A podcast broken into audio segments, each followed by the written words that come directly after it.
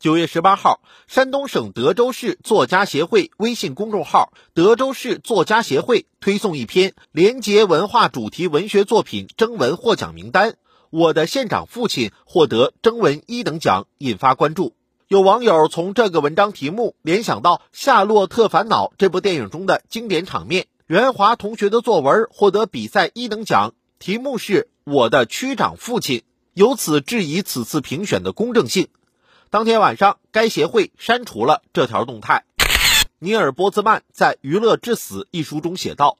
娱乐至死的可怕之处不在于娱乐本身，而在于人们日渐失去对社会事物的严肃思考和理智判断的能力，在于被轻佻的文化环境培养成了既无知且无畏的理性文盲而不自知。”从不久前的贾浅浅事件到今天我的县长父亲。在这些事件的背后，我们不难发现玩梗和娱乐致死的影子。因为一个电影片段就否认一篇好的文章，因为一个标题就质疑这篇文章获奖存在水分。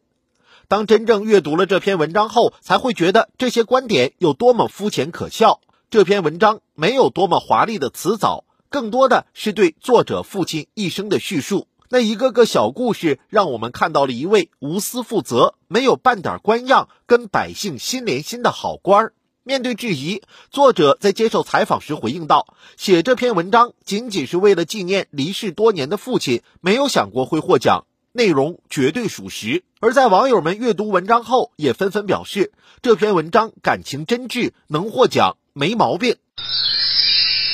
而在这一事件之初，几乎没有人关注文章内容。铺天盖地的评论是对我的现场父亲这一标题与电影《夏洛特烦恼》中我的区长父亲的玩梗，对原文章进行大肆的批判和嘲讽。而在这背后，是一些自媒体和博主为吸引流量，利用自己的意见领袖地位，有意将舆论向娱乐化引导，致使在事件初期舆论出现一边倒的现象。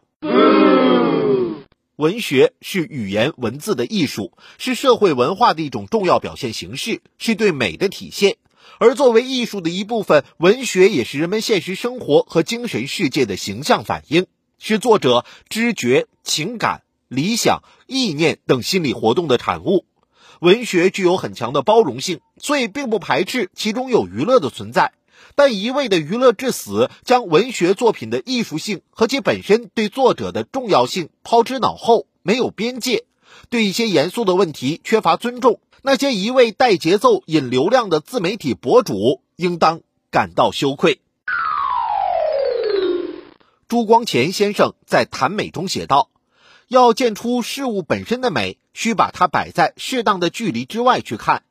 真情实感不该被世俗偏见裹挟。”娱乐至死不该是对待文学作品的态度。当代文学之路任重而道远。